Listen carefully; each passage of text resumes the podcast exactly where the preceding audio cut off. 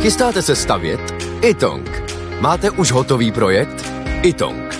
Nejdřív projekt mít, potom rychle zdít. Zašlete nám projekt vašeho domu na www.xela.cz lomeno itong. Již během několika dnů můžete mít bezplatně výpis materiálu potřebného pro vaši stavbu. Itong. Řešení vašeho domu od sklepa až po střechu. Nejdřív poradíme, potom postavíte. Itong. Domov na prvním místě. Jan Kraus a blondýna. Apple v Česku výrazně zdražil iPhony. Ceny začínají na závratných 26 500 korun. Co vy na to?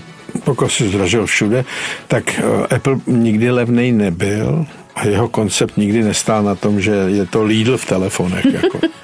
Eh, spousta lidí má Apple jenom proto, aby ukázali, že chudí nejsou. Často chudí mají jenom Apple, nic jiného.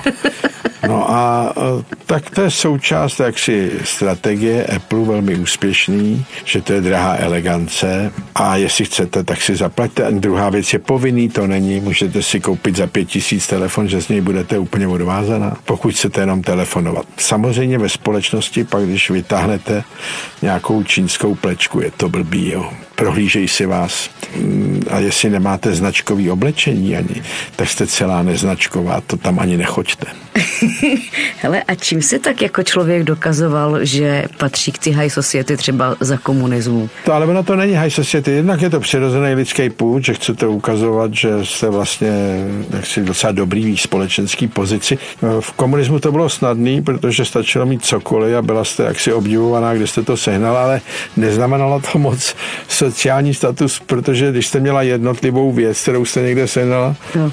tak se to bralo, že jste měla štěstí, že máte tu jednu věc. Ale my dneska žijeme v době, kdy ty lidi chtějí mít značkový boty, značkový oblečení a všechno značkový, no tak k tomu patří i ten Apple jako takzvaně Nobel. Jan Kraus a Blondýna. Každé ráno exkluzivně na Frekvenci 1.